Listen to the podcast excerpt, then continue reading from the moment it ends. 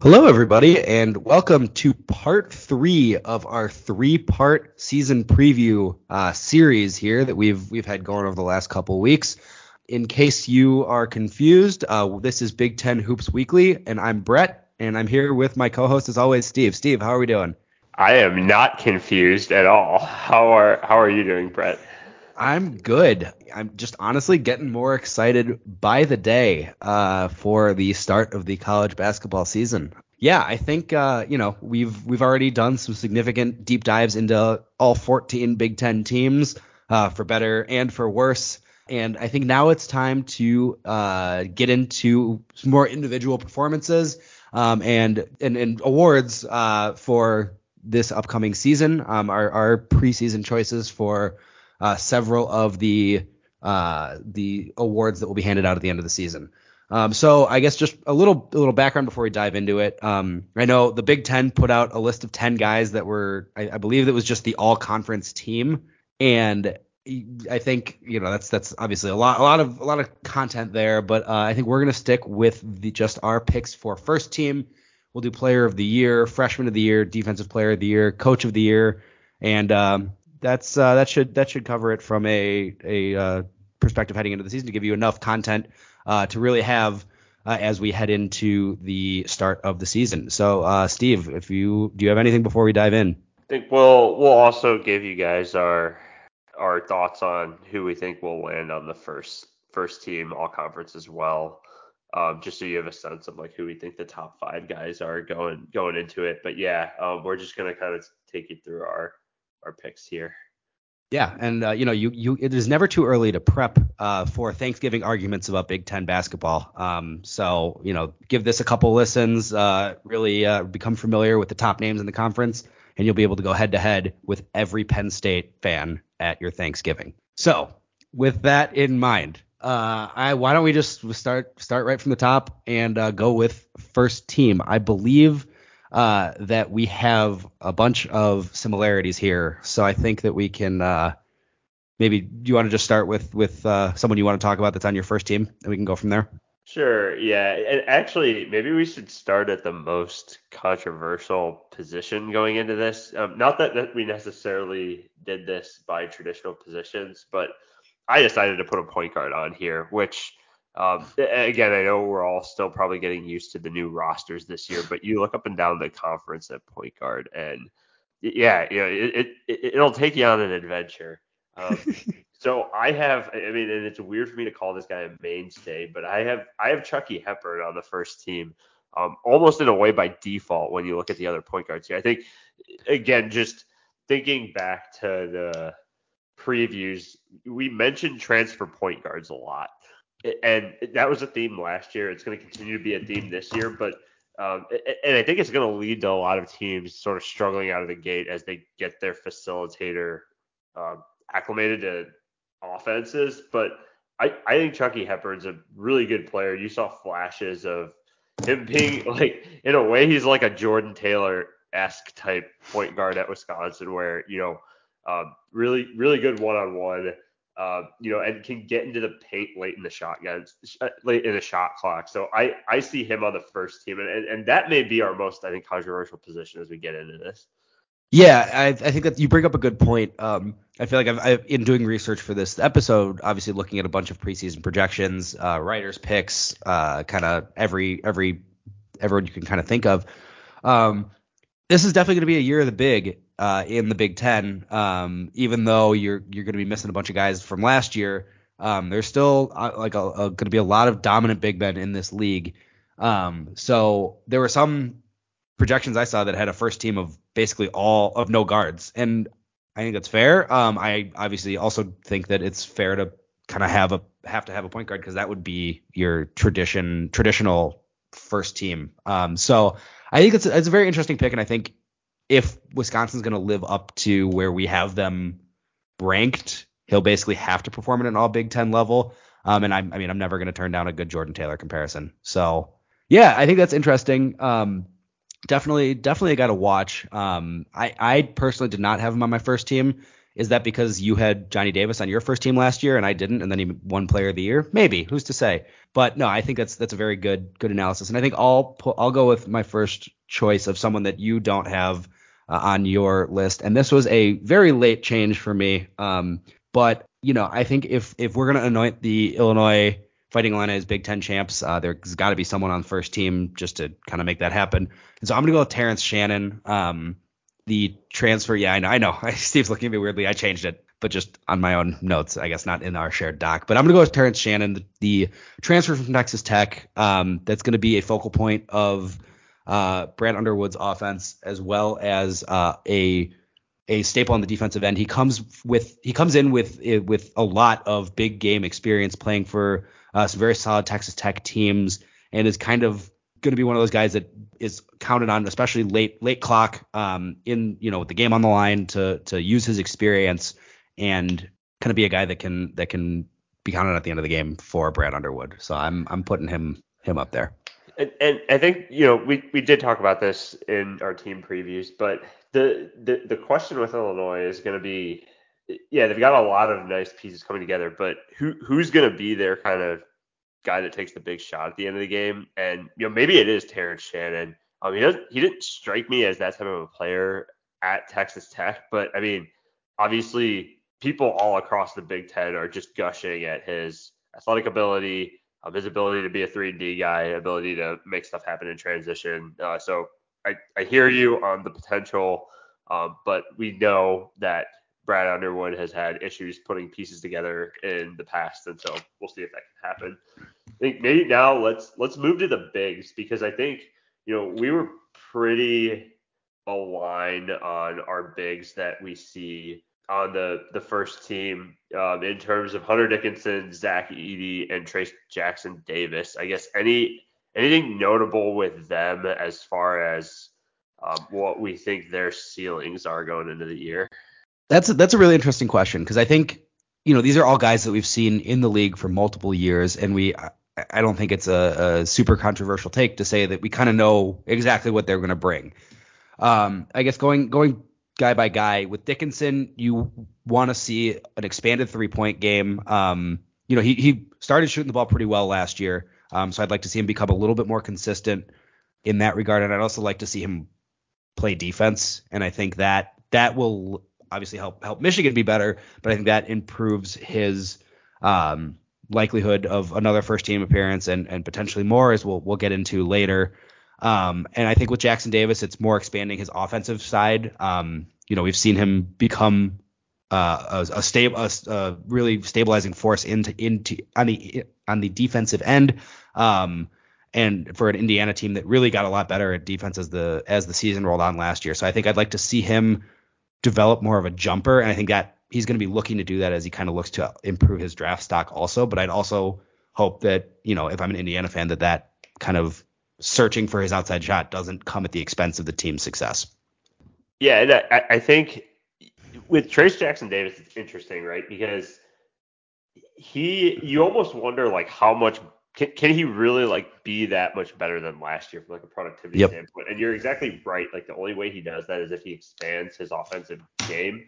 But but frankly, I mean, if Indiana's gonna be like a top quarter of the conference team, Um, I'm not saying his productivity is going to have to go down, but he's the, the rest of the supporting cast around him is going to have to play better to make that happen. And so, like, I, I think his ceiling is the lowest of the three, you know, big guys that we're talking about, um, at least relative to last year. I agree with you on Dickinson. You know, he, he he's not going to improve athletically, you know, which will limit his ability, I, I think, specifically on the defensive end. But what he can get better at is shooting, and and I think that's the way that he improves. I think Zach Edey is is interesting, right? Because for him, it's almost he just needs to play more minutes, and if he continues to operate with the same efficiency that he did last year, his numbers should go up, and I, th- I think that will happen.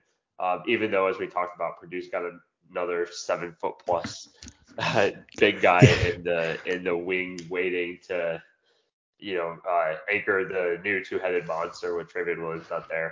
But so, uh, yeah, I, but I, I, I think Edey does take that step up. You will see him play more minutes. I think he'll be more dominant on both ends of the floor, and that's why he's going to gonna earn a spot on the first team. I think the last. Oh, go ahead. Oh, yeah. Sorry. I just, so I. I mean, I. I think you're totally right about Edey. I think it's just a question of of can he hold up, you know, kind of over a season length. He's he averaged nineteen minutes a game last year, and I mean his his per his per minute numbers are crazy. I mean, he averaged fourteen points a game, almost fourteen and a half points a game in nineteen minutes, uh, and he. is, you know, obviously is able to take advantage of the college rules of of just kind of being able to stand in the lane on defense and alter shot, alter pretty much everything that comes into the rim. So it's going to come down to whether he can stay out of foul trouble, because again, there's not a proven backup big on that team. And from a, from a personal standpoint, I mean, he's already, he's, he's because he's a pretty good free throw shooter, which, which helps kind of, you know, you know, with, with the, with the points per game average. I mean, it'd be awesome just from a watching basketball standpoint if he just became even remotely a three point like threat just because of the height, but I don't see it happening. Um, but I think, yeah, it's, it's going to be all about like, can he still shoot sixty-five percent from two? I mean, there, there were some games where he just kind of got stuck in a, in the mud, so to speak, and, and on offense and, and really kind of got bogged down against more athletic defenders. But I think with the with no Kofi to deal with, no Marcus Bingham to deal with, you know, I think that clears the way for him to have a more productive and efficient year inside. And he's a year older. And again, I'm not saying he's going to play thirty plus minutes a year, but if he plays twenty-five instead of nineteen, you know, his numbers mm-hmm. will go up. And then I think the last guy that we want to talk about, which is sort of more of an upside pick, but Kris Murray. Um, and I think this is somewhat based on the, the pedigree of his brother. But also, you know, he he passes the eye test. I think we really saw him come out at the end of last year and be a key cog in um, Iowa's late season surge that ended with them winning the Big Ten tournament.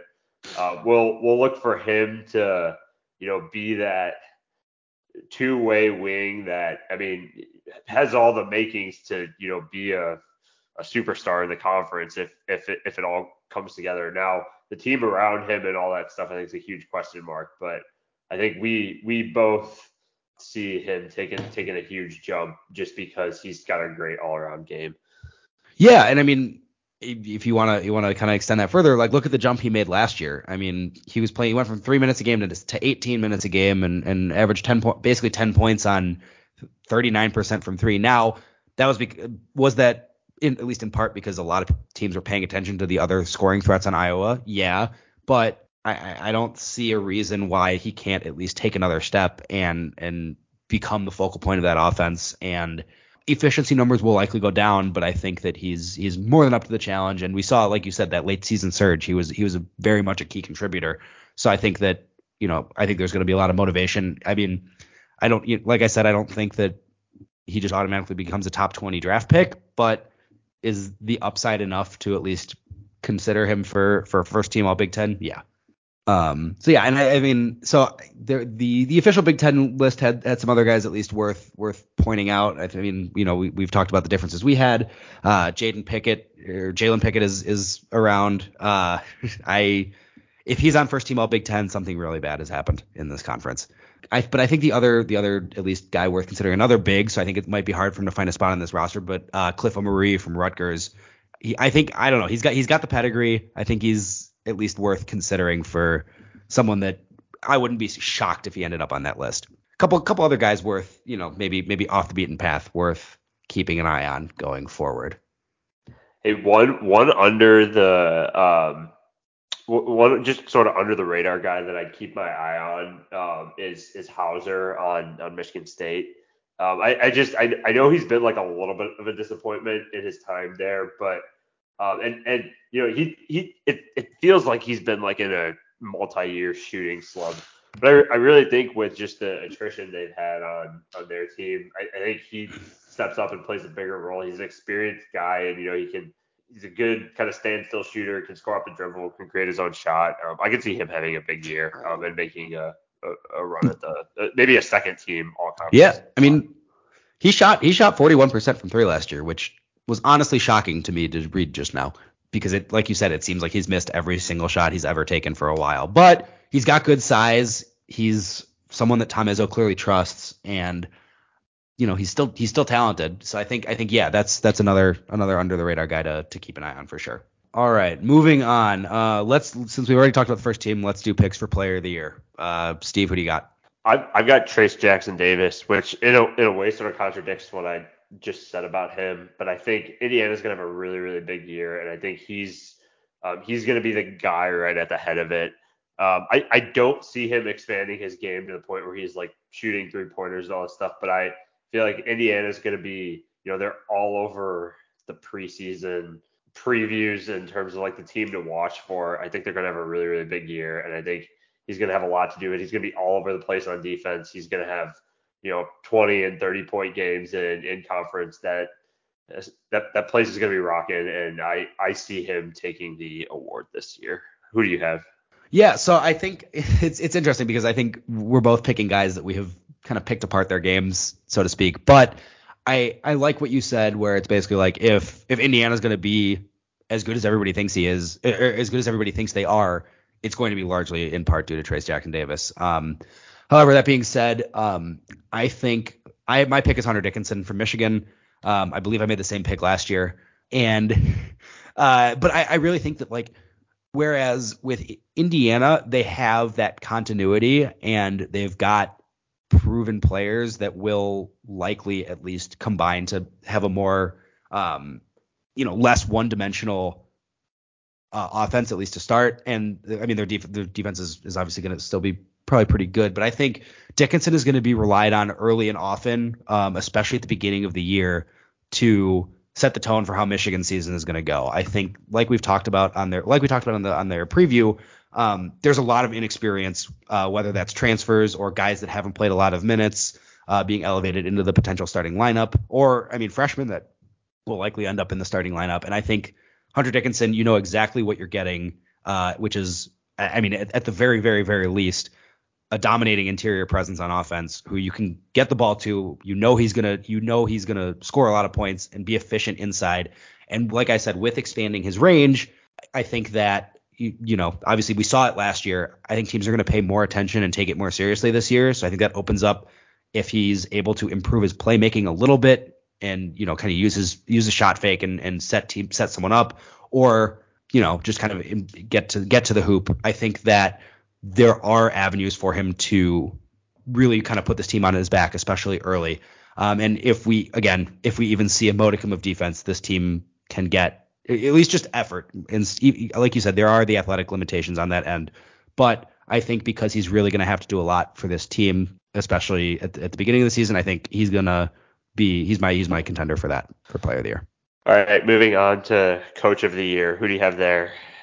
Uh, I believe we were both in alignment on this, uh, but I had Brad Underwood, uh, Illinois. I think, I mean, I know, I know when we talk about this, we usually default to who we think is going to win the conference, but I think if Illinois wins the conference, it will be in large part to the way that Underwood is able to radically alter his approach from last year. And I think that's very impressive. That, that will be very impressive, um, to go from, you know, I, th- I think I saw an interview where he, he said, I think this week at Media Days that, you know, you when with Kofi, you know, you had basically twenty and ten. How do you replace that? He's going to go, like we talked about, with a much more wing heavy offense or wing heavy lineup and rotation, uh, and get out and run in transition more. And I think I think if he can lead them to another conference title, uh, then that will be deserving of coach of the year. And I'm I'm in agreement with you as well there. I just you know, he's finally got his type of guys, um, and. I, I think they're the overwhelming favorite to win the conference, so I've got Underwood as well. I, I mean, I I know we his apologists have been burned before, um, just by some of his perplexing in-game decisions and um, just his his track record reeks of a team that's like not coached and well prepared for big games. But I just. You know, their the pedigree on the roster, the talent that they have there, I think I think Illinois should run away with the conference this year, and I think he'll he'll win coach of the year. Uh, all right, so moving on, uh, let's do defensive player of the year. Who do you who do you have here? So kind of going off of what I said when we talked about first team, I've got I've got Zach Edey as the defensive player of the year, and it, it, it's kind of a Gobert like pick for me um, in this regard, in that I just think his presence is going to be so altering on the defensive end. Purdue's not like a historically elite defensive team, but I think just by def- by by by playing more, um, and by just the like lack of. I mean, I know we've talked about there are uh, probably less than a handful of high quality big guys in the conference this year, but I think there are a lot of teams that don't have good big guys. I think he's gonna have a ton of blocks this year, um, and I think I think offense is gonna be down throughout the conference compared to last year, and I think you know he'll he'll be the anchor on a pretty good Purdue defense. So um, I see Edey taking it away just based on his increased playing time and um and and and kind of lack of competition that he's gonna face in the interior. Yeah, no, I think that's I think that's pretty pretty reasonable. Um, and based, you know, the even as we've talked about, like seeing how he already alters alters so many shots in in a kind of a relatively limited sample size of minutes is is impressive. And like and like you've mentioned, with the additional year of experience and hopefully cutting down on some fouls, should lend himself to more to more court time. And uh, that that is a a very good choice in my opinion. Um, I'm gonna go with a a somewhat uncreative pick uh, and pick last year's Defensive Player of the Year to repeat, and that's Caleb McConnell uh, on Rutgers. Uh, we know Rutgers Rutgers hangs its hat on its defense, um, and that's due in, in no small part to Steve Peichel's philosophy and ability to get guys to buy in. But I mean, McConnell is is a nightmare to deal with. I mean, I've, he's never guarded me personally, but he looks like a nightmare to deal with on on the offensive end. Uh, he led the conference in steals last year with with over two a game, added half a block, and was regularly tasked with shutting down uh, the opposing team's best player.